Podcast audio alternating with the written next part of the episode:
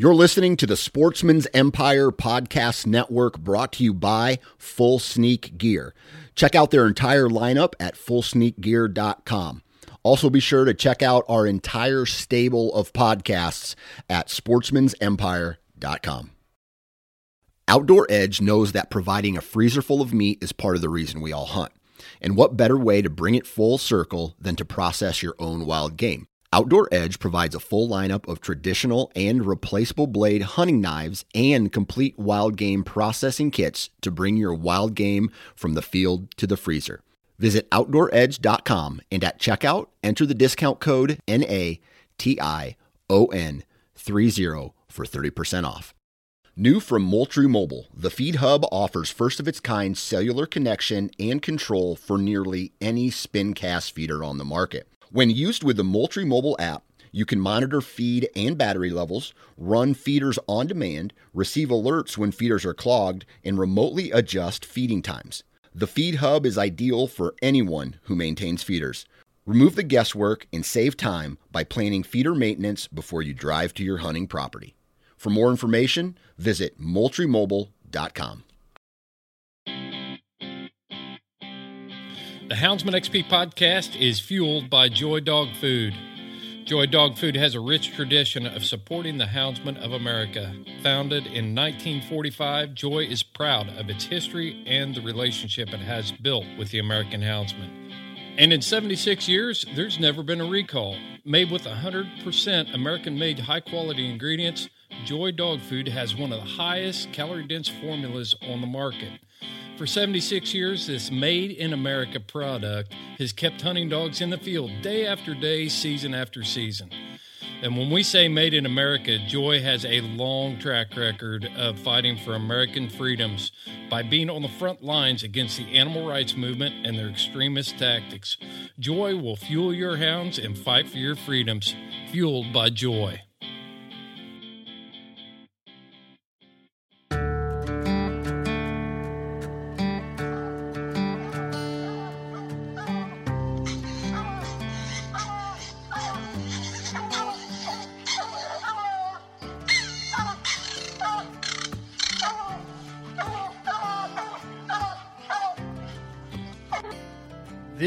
Is the Houndsman XP podcast.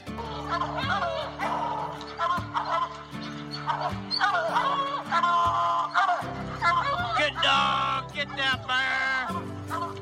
Get that bear in here.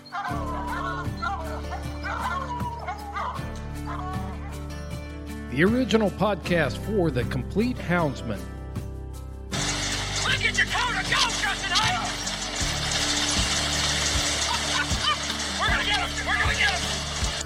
The podcast that represents our lifestyle of extreme performance.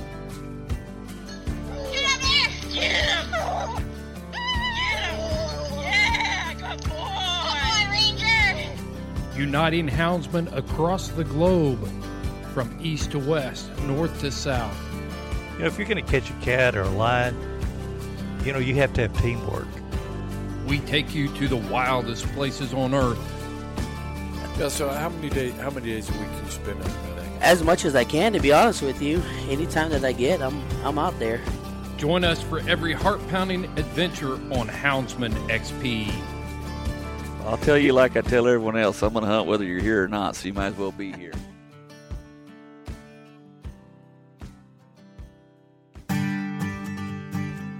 On this episode of the Houndsman XP podcast, we are taking a road trip. We are going to Greeneville, Tennessee for the American Plott Association Breed Days.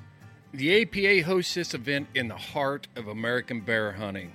Greeneville, Tennessee is the heart of Appalachia, and the AP hosts this event at the base of the mountains where these black bear roam free, travel back and forth between Tennessee and North Carolina, and you can almost see the Great Smoky Mountain National Park from where we are hosting this event. It's a beautiful setting.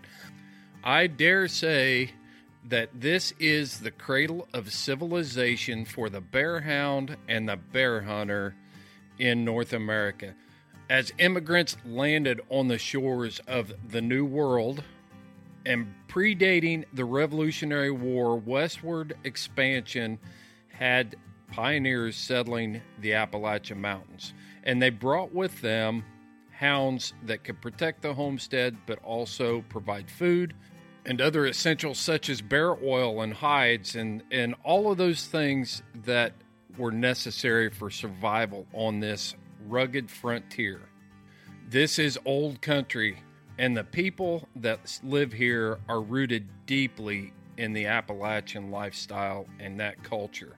I'm going to introduce you to bear hunters, and we are going to ask them the vital question, one that plagues each one of us, the one that, that we all search for and make it our quest. And that question is what makes a bear dog? You're going to hear from legends like Roy Clark, Ira Jones, John Jackson, Ray and James Brown, and Rodney Burris.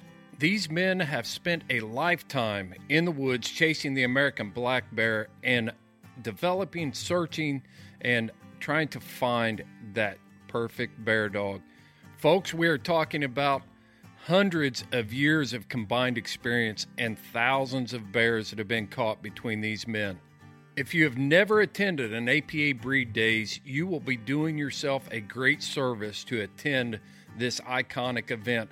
Nowhere else that I have ever been can you be exposed to so much expertise, experience, and great savvy advice from seasoned bear hunters. This one is smoking hot, and the Old South dog box is about to come apart.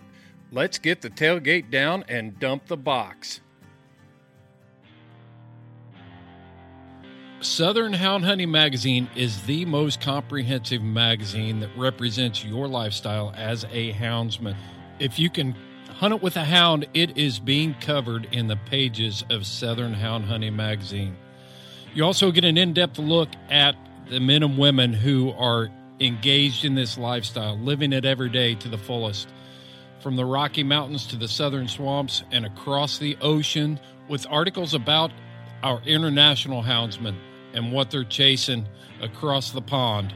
Go to southernhoundhunting.com, get your subscription for $15 a year. Southern Hound Hunting Magazine promoting the fair chase experience.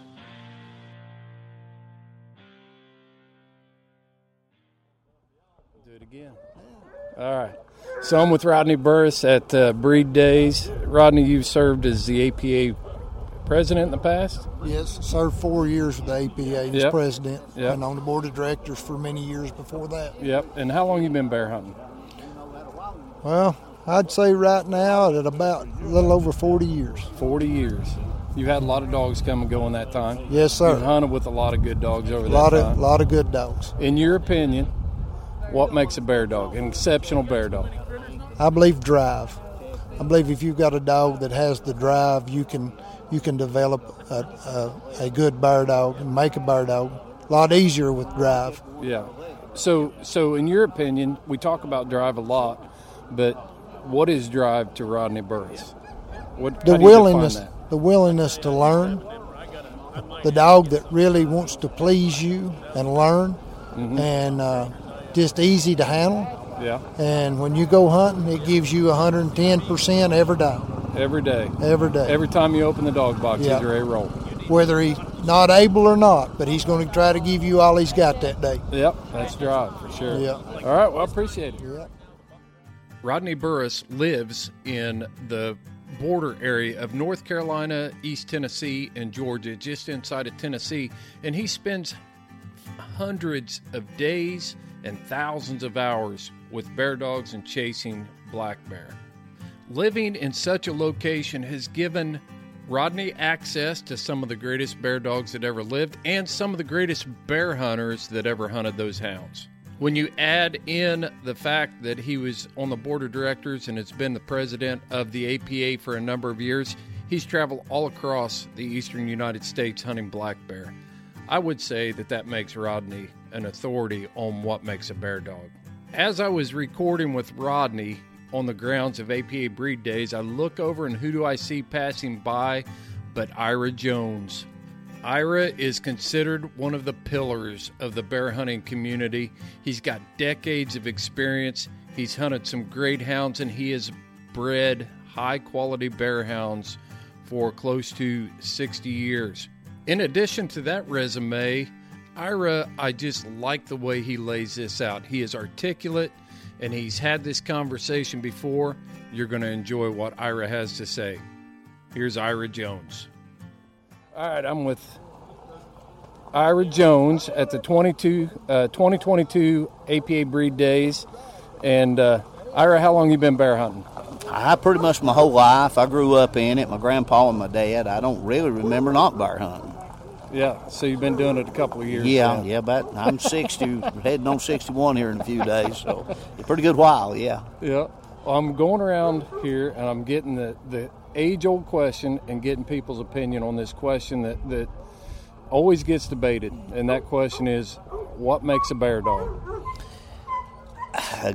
I'm I, am i gonna have to lean on hard. I, I really do. I like hard a whole lot. A dog that, that really likes the scent of a bear. That that that bar does something to him from a young age. You don't teach him that. It's something that's bred in him, and he comes out of the gate strong. Gives you everything he's got, whether he's by himself or her. Or, or in company, like a dog that gets along well, and, and, and you know when you're talking about a bear dog to begin with, you know speed, grit, uh, endurance, things like that is a give you. It has to be there. We wouldn't even be talking about it. Uh, but when you get into the bear dog part of it in that category, I, I like the ones that has a lot of heart and a, and a, and just seems like they have a will to please you. And and and to be honest with you, and I've been on this kick for a while, telling people, I I, I think you best. You know, you, you better dogs really come when the right pup and the right hunter gets together that's what really brings it out. When the mm-hmm. right man and the right pup hook up, you can see good things. And and those dogs, they learn that that handler, that hunter, they work for him, and he works for them, and and that's the special dogs, the ones that I've saw that was really really you know just a, a caliber above. That's been the difference in it. And so so do you think do you think that that comes from is it breeding or is it from the hunter? Well, no, it's the right pup and the right hunter gets together, gotcha. and, and that means it has to be bred well. You take the best hunter there ever was and a, and a poor pup, he's not going to get a lot out of it. You take the best pup there ever was and tie it up and never hunt it, you'll never know what you had. It right. takes both. It takes a good bred pup of whatever color or kind, that's the, the hunter's preference, and the right hunter, somebody that's willing to hunt. That's a good and, answer. And, and then we're getting into that elite group of dogs. Yeah, buddy. And and uh, I like what a breeder told me. Heard here a while back, and I think he answered it well. He's a, he was an old man at the time, and somebody asked him, "Where can we get a good bar dog?" And he and this guy bred a lot of dogs, and he's passed now. He's gone on, and he said, "Well, son, I don't know." He used that term. He said, "I really don't know," but he said, "You go find a country that's got a part of the country that's got a lot of bar in it." And find somebody that's a fanatic about bar hunting, you might find that dog you're looking for. So there you have Ira Jones, and he said kind of the same thing that Rodney did as far as uh, what they're looking for, and that's that drive, and and Ira called it heart. But then Ira threw us a curveball, and he put that part in there about getting the right pup in the right hunter's hands. If there is one thing that I have learned in my lifetime of hunting and owning and training hounds and being around these great houndsmen is that a great hound is always in the hands of a great houndsman. And you can say the other thing, you know, turn that around the other way as well. Great houndsmen have always got really nice hounds. Ira Jones and Roy Clark have hunted together for many, many years, so it's no surprise that they have some common views about what it takes to make a bear dog. I caught up with Mr. Roy as he was walking across the grounds, and here is what he had to say about what makes a bear dog. All right, so I'm with Mr. Roy Clark of Laurel Mountain Plotts, and uh, Mr. Roy, how many years you been bear hunting? Uh, I've been bear hunting all my life, but uh, I'd say you're not going to tell us how old you are, are you? Yeah, I'm. Yeah, I'm 73. 73. But, but uh, I'd say 60 years or so. Yeah, yeah. So you grew up with bear hunting. I grew up with it. Yeah, Yeah. I went when I was younger than that. Maybe Yeah. I wasn't much of a hunter then, but I went anyway. Right, right. And you've been how long you been raising your own line of Plott dogs? Or Well, we've been raising them. Actually, Daddy and my grandpa and Charles Ganton, them, they was raising them when I was started. yeah, so and you've then been we around just them kept them ever life. since. Yeah, Yeah, whole life. yeah. But I'm uh, coming to end, I think. Oh, you're not either. you got a good network of hunters around you though that that you hunt with. Yeah, yeah, I do. Yeah. If it wasn't for them, I couldn't do it now. Right. Uh, but and help feed dogs and everything else. Just tell you the truth. I've been I've been walking around here and I've been talking to some of the some of the people that should know the que- answer to this question. I've been asking everybody the same question. And if you can't answer it, then then you might be worried. Might be a little bit worried. What makes a bear dog? Oh, I'd say uh, it's. I think it's, it needs to be bred right, but then you got to hunt it, and the more hunting you do to it, the better it gets, and that's what I think. So so you think that you got to start with that good genetic base, you know, Yeah, I think good breeding, and then and then Yeah, hunt it. but I ain't saying you couldn't find a good dog that maybe ain't like that. Mhm. But I don't believe you'll keep a breeding them and, and do that unless you've uh, unless you've proved them out and then you're breeding them and know what you're doing. I'd Right. say that'd be my opinion. So so what do you breed for in your bear dog? Well, mostly, I'd say mostly, huh?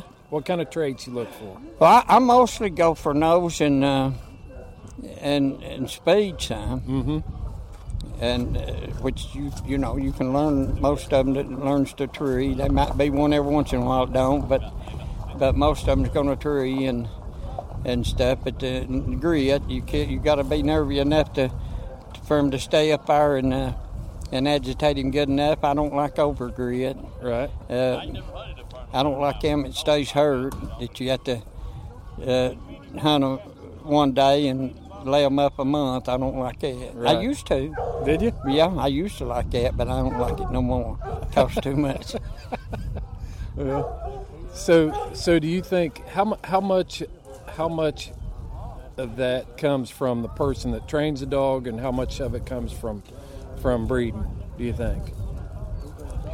Well, uh, I'd say a good hunter, a good hunter that knows uh, maybe more than a dog does, but a good dog, there's, there's some good dogs. I'd say it knows a lot more than a hunter does. You got that right. Yeah, You and got that uh, right. And I'd say you you could take some good dogs and let a bad hunter have it, and they probably could mess it up. I'd say. Yeah, for sure. Mm-hmm. For sure. But now, uh, the, I, I, I'm believing, and I, I don't believe in making excuses for them.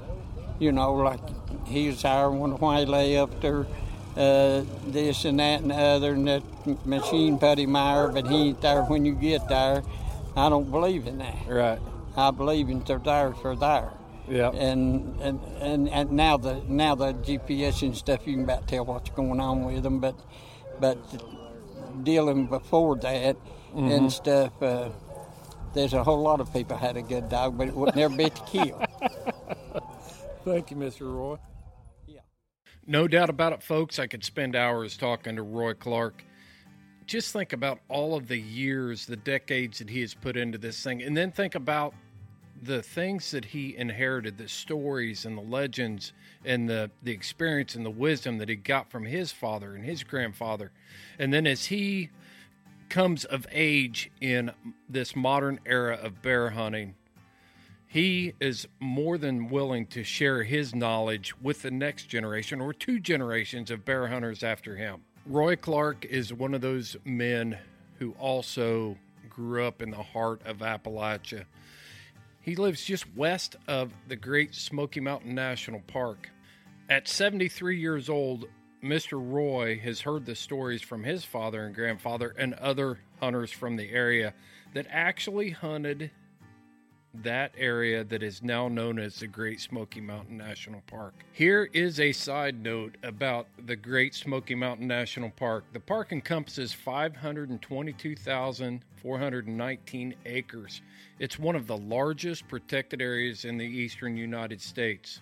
The park is not only known for its spectacular landscapes, it captures some of the most beautiful views in the eastern United States, but it also preserves multiple historical structures and captures the culture of Appalachia and early America mountain living. Included in this culture is the black bear. Visitors from across the world travel to the Great Smoky Mountain National Park in hopes to see the icon of the Smoky Mountains, and that is the American black bear.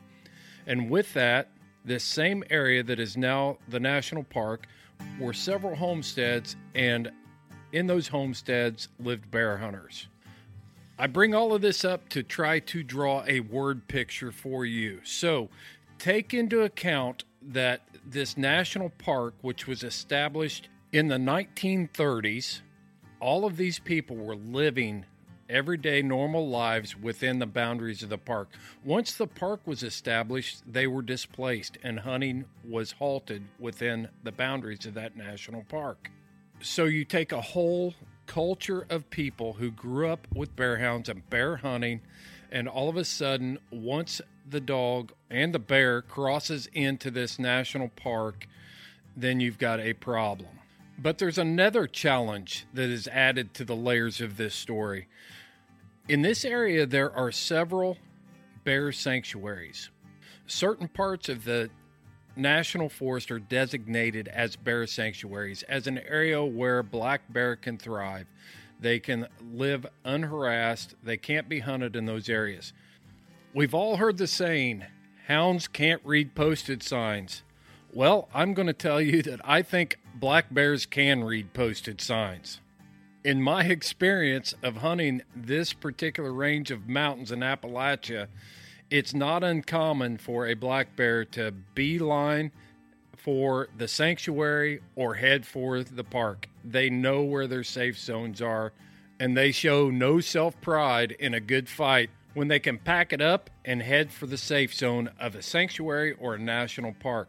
So when we hear our bear hunting legends talk about things like speed and grit and drive or heart, those traits are essential to catching black bear before they cross into these sanctuaries. There are no roads a lot of times, so access is on foot and it could be a several mile hike and an overnight stay if that black bear takes your hounds on a trip into the sanctuary or into the national park. We took a brief detour there and we talked about some historical aspects of this region. The next person that I'm going to introduce you to is considered the Plott historian. Mr. John Jackson has written hundreds of columns and articles over the years in Full Cry and American Cooner. He's written column after column and article after article for the American Plott Association Brindle book. He is probably one of the most approachable people that I've ever sat down and talked to. He's got a demeanor about him that is warm and inviting. He is well read, well educated, and he epitomizes that demeanor of this Appalachian culture. More importantly, for our purposes, for this podcast is his vast knowledge of the Plott hound and bear hunters in Appalachia.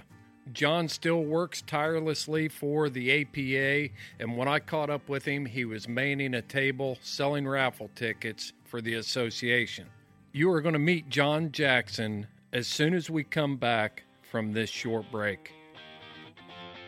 Briar Creek Kennels is your complete hound hunting outfitter boots, lights, collars, and tracking equipment, dog boxes, kennel supplies, collars, clothes, squallers. Whew, they have it all. Briar Creek Kennel is a Garmin and Dogtra dealer.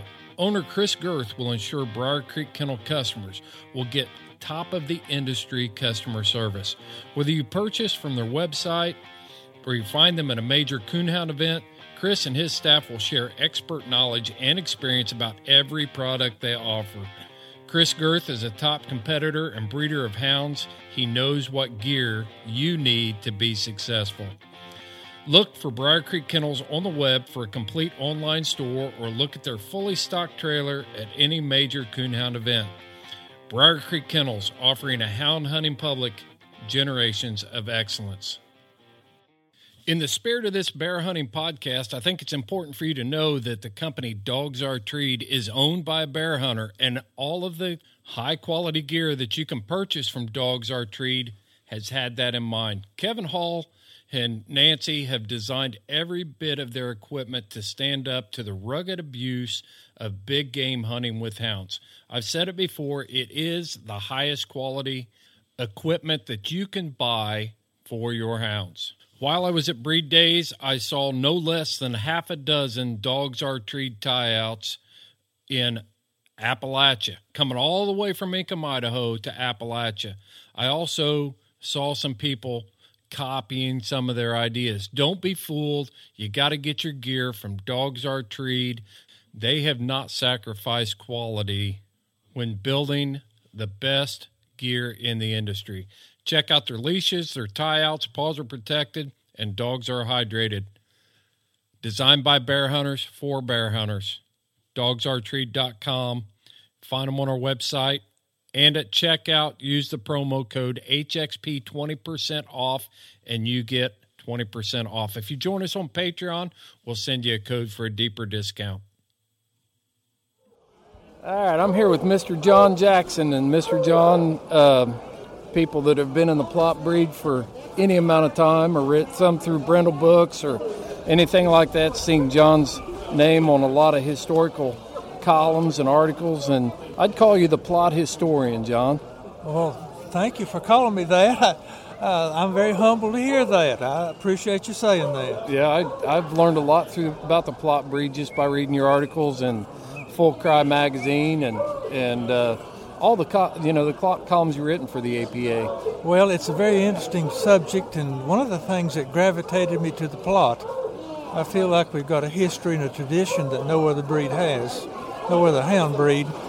You know, uh, considering the six recognized breeds, uh, Plott Plott breed has quite a history. Quite a I could agree more. I think that's the thing that drew me to it too.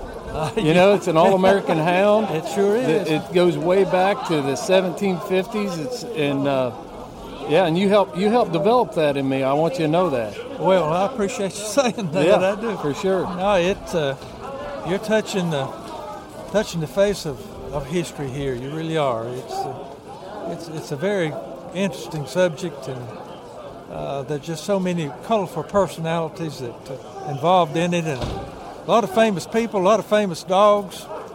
Uh, just a resounding tradition. That's part of the hunt, uh, part of the part of the enjoyment of the being out around and other with other people and right. seeing the right. dogs. Something like this is really gratifying to see so many folks. Look at these kids walking around here. How about that? Families. yeah. Everything. How about that? The nicest thing about Plott dogs are not the dogs; it's the people that own them. There you go.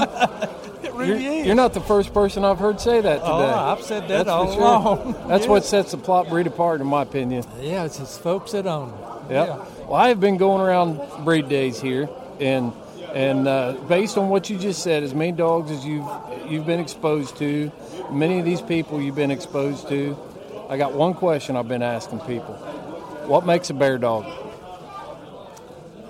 Well, you got to have more than one attribute to it. Of course, the Plott dog is famous for its tenacity, its grit. But to make a bear dog, you've got to have, well, to begin with, it's got to be a tree dog. It's got to be able to tree. It may tree the bear far from you, and it's got to hold that tree till you get to it. Mm-hmm. It's got to have a real good nose. Got to be able to grub out a cold track. Uh, it's got to have. Uh, Von Plott called it bottom. Yeah. he said, "Does your dog have bottom?" You know. Did you know Von? No, I didn't know him. Yeah. I, I missed him uh, by just a few weeks. Yeah. He was in the hospital, and I didn't get to see him. I, I talked with his son and his grandson, members Yeah. of the family. Been there where he lived uh, several times. Yeah. It looks like we've hit our deadline for our you bench gotta show. have If you want to go down and watch the gotta bench have show the on the ability to run a down track. check out the UKC Of course, you don't American wanna- Quad Association bench show down at the pavilion. You don't want a tight mouthed dog. You want plenty of plenty of mouth. Yeah. Uh, you don't want too much mouth, but got to be able to run a either a hot track or grub out a cold track, and got to stick to that tree. Yeah. It's a lot of people just think a bear dog. Well, a lot of novices would think a bear dog. is All you got to have is grit. That's not true. Yeah. You'll never see a bear if uh, if that's the only thing your dog has. You may never see your dog again either if that's all they got. that's true. Yeah, that's true. It's got to be a tree dog. It's got to Yeah. be a tree dog. Just like a Do you coon think dog. do you think the treeing instinct is as important for a bear dog as it is for a coon dog? Absolutely. In what way? Well, he'll run that bear down and he'll tree it. And sometimes you can you can hear him very easily. Sometimes he'll be a long way off. And sometimes he might have a, a loud tree chop, chop, for example. And so other times it might be muted. But that's the key to it. You'll never see the game in the tree, or he might be baying it on the ground. You'll never see it unless he, he's going to open. Right. know? Right. And uh, that's that's part of the fun. That's right. Oh, that That's hound right. music is the best music you've ever heard in your life. You ever taken somebody hunting that did have didn't have a dog in the hunt? Oh yeah. They aren't near as near as motivated to get there as we are as houndsmen. You know what I mean? Well, taking- once uh, once you get a little taste of it, it it's it's kind of addictive. Yeah, It really is. Yep. But that first time, they're like, I don't know, I'm not sure. They're chart. I remember following those guys up through the mountains the first time I bear hunted, not having a hound in that thing. But after I got hounds in the game, then I got a little more pep in my step. Well, that does that does help. Yes, Yeah. it does. Yeah. George Yeah. Washington, I think, the Marquis de Lafayette gave him some French French hounds, and they're fox dogs, you know. Right. He said it sounded like the bells of Moscow. Moscow, Russia's got a lot of famous bells in the cathedrals and everything. Now, boy, they must have had some ringing voices or something. That's right. Yeah. That's right. Well, Mr. have two Mr. Jackson, I appreciate it. This- there's no mystery about me. I'm just plain old John. All right, John. Thank if you you very say, much. mi- if you say Mister, I wouldn't know who Johnny you're talking to. Beavers with Booger, if you're around and want to bring them up. So there were some distractions there with the loudspeakers and the crowd noise, but I wanted to record it right there so that you could feel the excitement and the festivities of APA Breed Days. Mr. John and I were sitting on the front porch, and I say porch, but this is a huge patio area in front of a timber frame lodge and with a, a huge fireplace in the background, and we're overlooking the bay pens and the grounds of this huge event. So we could see the people, the families, the Plotts moving by, conversations going on around us, and of course, the announcer stand messing up my interview. You would have thought that they could have toned it down a little bit for this interview. Oh well, Mr. John Jackson is a wealth of knowledge. He has had decades. I, I didn't ask Mr. Jackson how old he is, but I would say 70 ish, that era.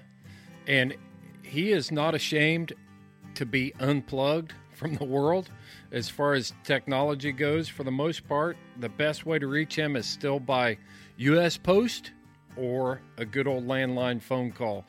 But John will always share his knowledge and the things that he has been fortunate enough to gather over the years and then share it with all of us. John Jackson is a humble and gracious man, and it was a pleasure to sit down and talk to him. In fact, there's a part of the conversation that we had that I wish the recorder would have still been rolling. John Jackson was good friends with Mr. Taylor Crockett. Anybody that knows anything about Plott dogs knows of the legendary Taylor Crockett and his work within the Plott breed before his passing. The Crockett bred Plott was known for its grit, its stick, its bottom, however you want to say it, but they were going to stay in the race. Once they caught up to a bear, they had the grit or the bottom to really put pressure on the bear to hold it at bay or to put enough pressure on it to make it climb. And John tells me he, he describes it like this He is the beneficiary of Taylor Crockett's hard work, and he has worked very hard to preserve that line of dogs and not make out crosses and stick to the plan that Mr. Crockett had. The next person we catch up to is a lifelong bear hunter. Again, these guys all have a common denominator. They got a lot of gray in their beard. When you're among bear hunters and you mention the name James Brown, nobody is thinking about funk music or the godfather of soul or Mr. Dynamite or the soul brother number one. This James Brown has his own rhythm among bear hunters, and that is his connection to some of the iconic Weems bred Plotts. James had a very special relationship with the late Everett Weems. He saw the greatness in the Weems bred Plott and brought it back from Illinois back into this cradle of civilization for the bear hound. James lives in Tellico Plains, Tennessee, just west of the Smoky Mountain National Park and has spent his whole life hunting there and all across the United States. When I caught up with James, he was a little reluctant to sit down at first, but he does, and here's what James has to say. All right, so I'm with James Brown at APA Breed Days 2022. And uh, James, how long you been bear hunting? all my life. Up, I'll soon be 70, and I was raised up with bear hunting. Yeah. So, tell me, the reason I'm talking to you is because every time I ask somebody, who can I talk to that's hunted a lot of the old stock dogs and brought that forward and done a lot of, lot of hunting? But you hunt, you're from Tennessee, but how much time you spend up north hunting? I'll average spending six, eight weeks yeah. Eh, training season and kill season. You keep track of how many bear you catch a year? I don't keep track of how many. What's your guess?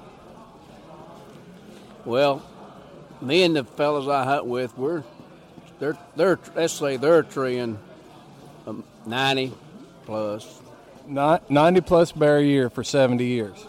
Well, no, not for seventy years. Trust me, a lot more bear now than there was then. You know. All right, here's a question I want to ask you, James. What makes a bear dog? What makes a bear dog? In my opinion, a bear dog is, is one that's got uh, the desire to stay on one as long as it takes. I, I want a I want a cold nosed dog. I, I, want a dog that, that's got grit, and I want a dog that gets along with other dogs, and, and I want an outstanding tree dog. Yeah it's it seems like the common thread has been that desire, that drive, you know.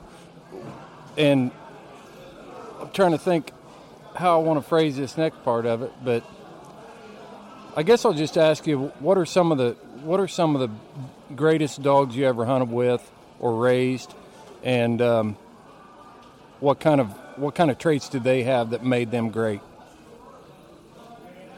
some of the greatest dogs I've hunted with. I won't say greatest because I, I, don't want to put any dog in the category of being greatest. I just, because a, lot of what people call greatest, I think there's other dogs equal with them, but uh, I've hunted with the ones Larry McKenzie's had. I've hunted several dogs he's had. I hunted, uh, uh, had a, excuse me, a dog called Thumper, Clyde. It was a it was good bear dogs. I've hunted with some that Bob Geezy had was is uh, outstanding bear dogs, and and I just hate to would say pick any certain one or two. I've hunted with a lot of a lot of good bear dogs. What impressed you when you watch them go? What what sort of things impress you about those dogs? Okay, the, like I say, the first thing is desire. That the dogs had the speed and what I call stick, and and uh, and uh, they'd be there to end. That's that's my definition of you know. that's what's impressed me of, of, of, a great bear dog is one there to end. Yeah, I I I appreciate you sitting down and talking to me for just a couple minutes, James. I'm gonna corner you one of these days, and we're gonna have a big long conversation about all the bear hunting adventures of the Brown boys. we, we might make that happen. James was selling himself pretty short right there. If you go around the Plott breed at all or talk to other bear hunters and people that I know and really respect, they'll always talk about James and um, the quality of hounds that he always had, the quality of hounds that he hunted. Uh, as hard as he hunted, this guy's a bear hunter through and through. And again, it points back to that common denominator among all of our guests so far of where they live. They live right there in the cradle of it all.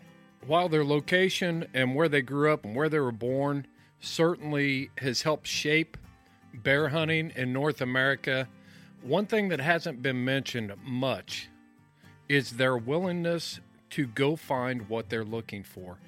Hunting all over the United States, following those leads to go find that next great bear dog.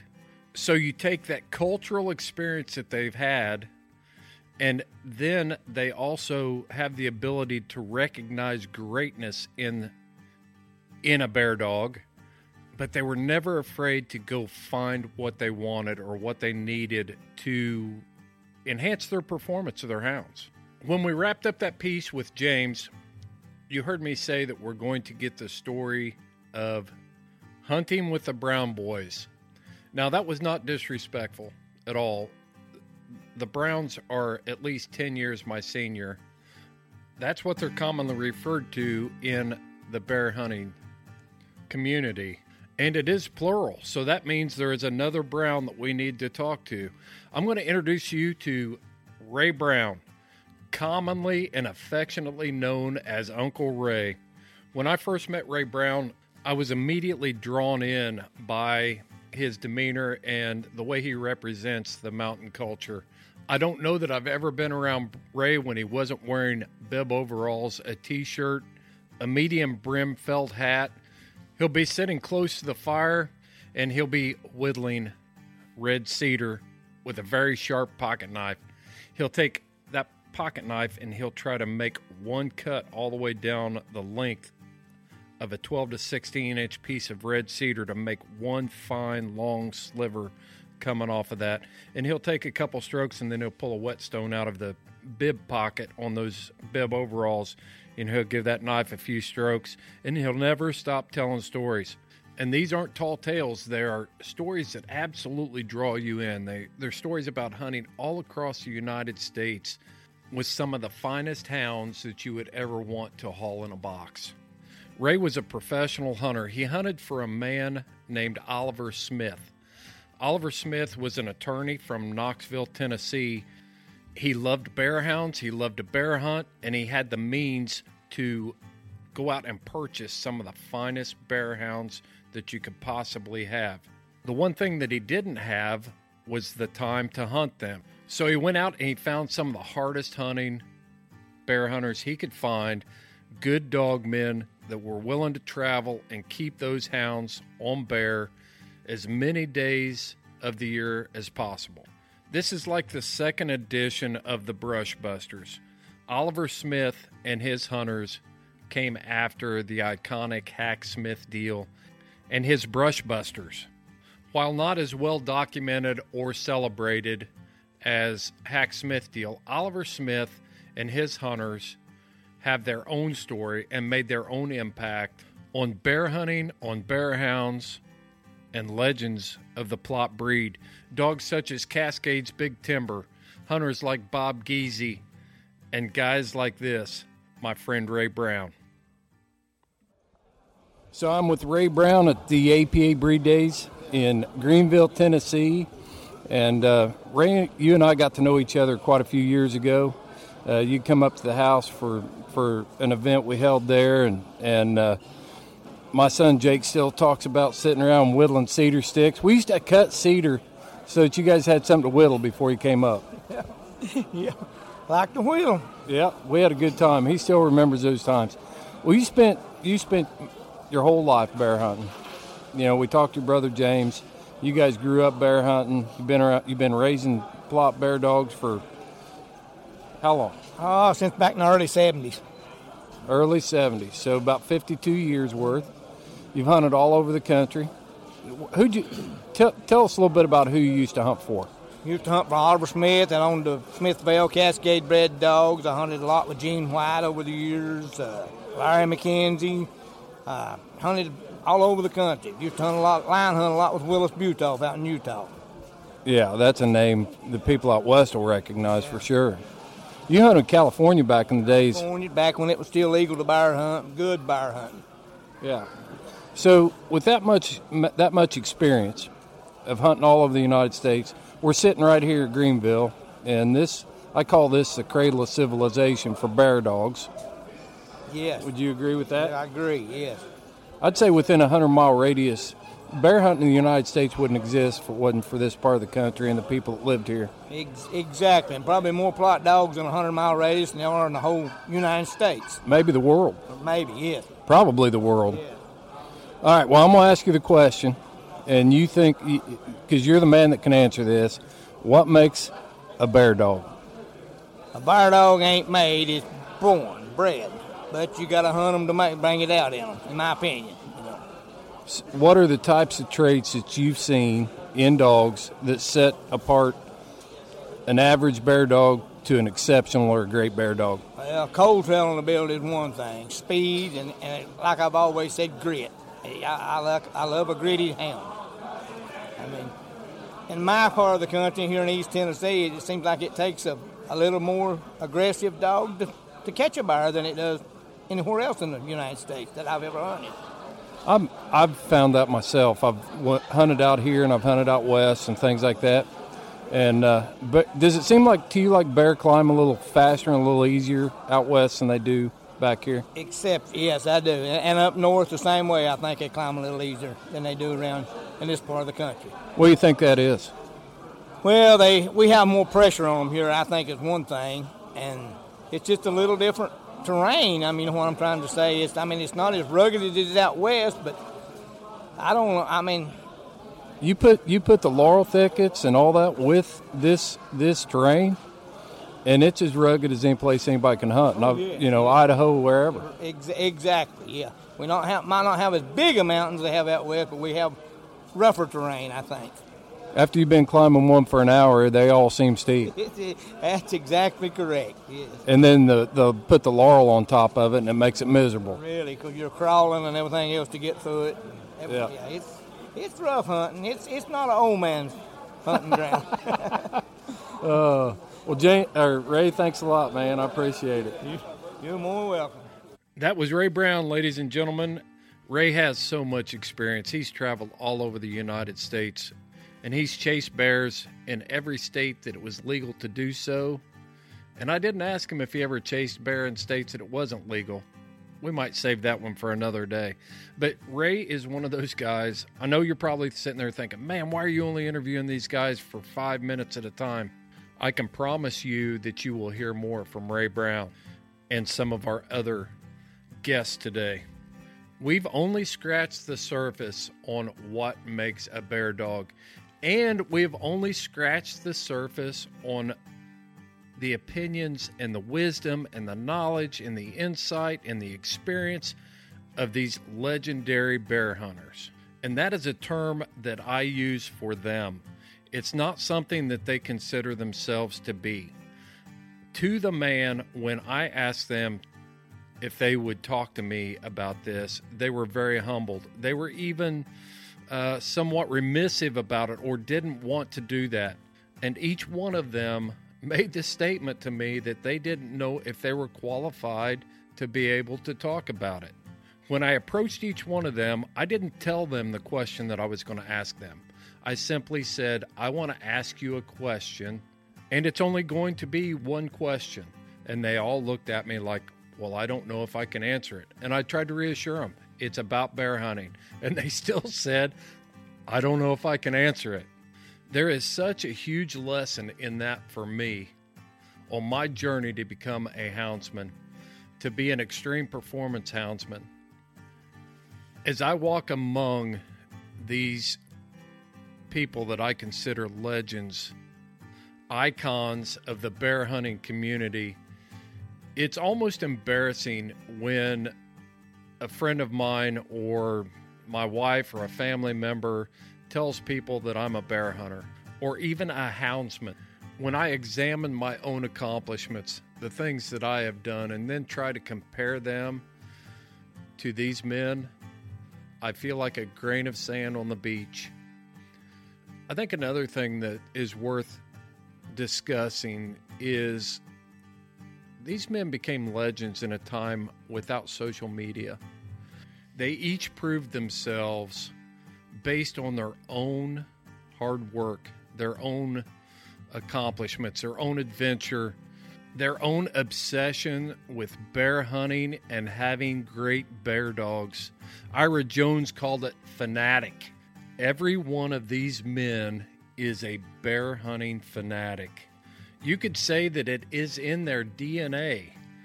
Appalachia is a subculture of the of American society that has a deep, rich history, and these men have got generation after generation after generation of that Appalachian culture and bear hunting and bear dogs.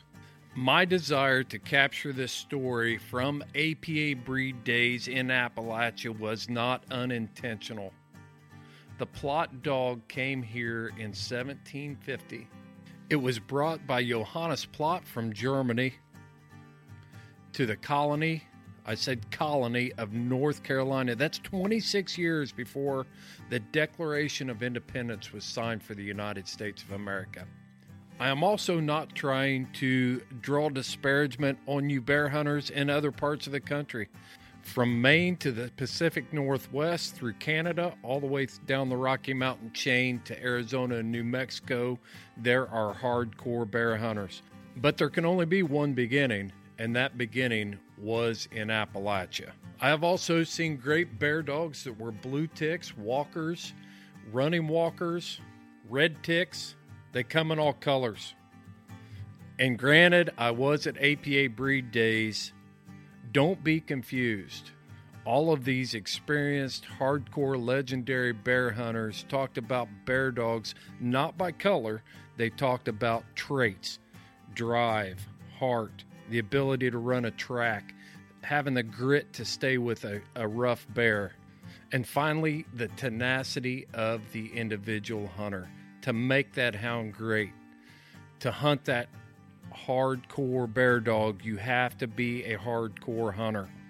Just like my buddy Mike Colley always says, which one of these dogs is going to be the best dog, Mike? And he'll look at you and say, the one you hunt the most.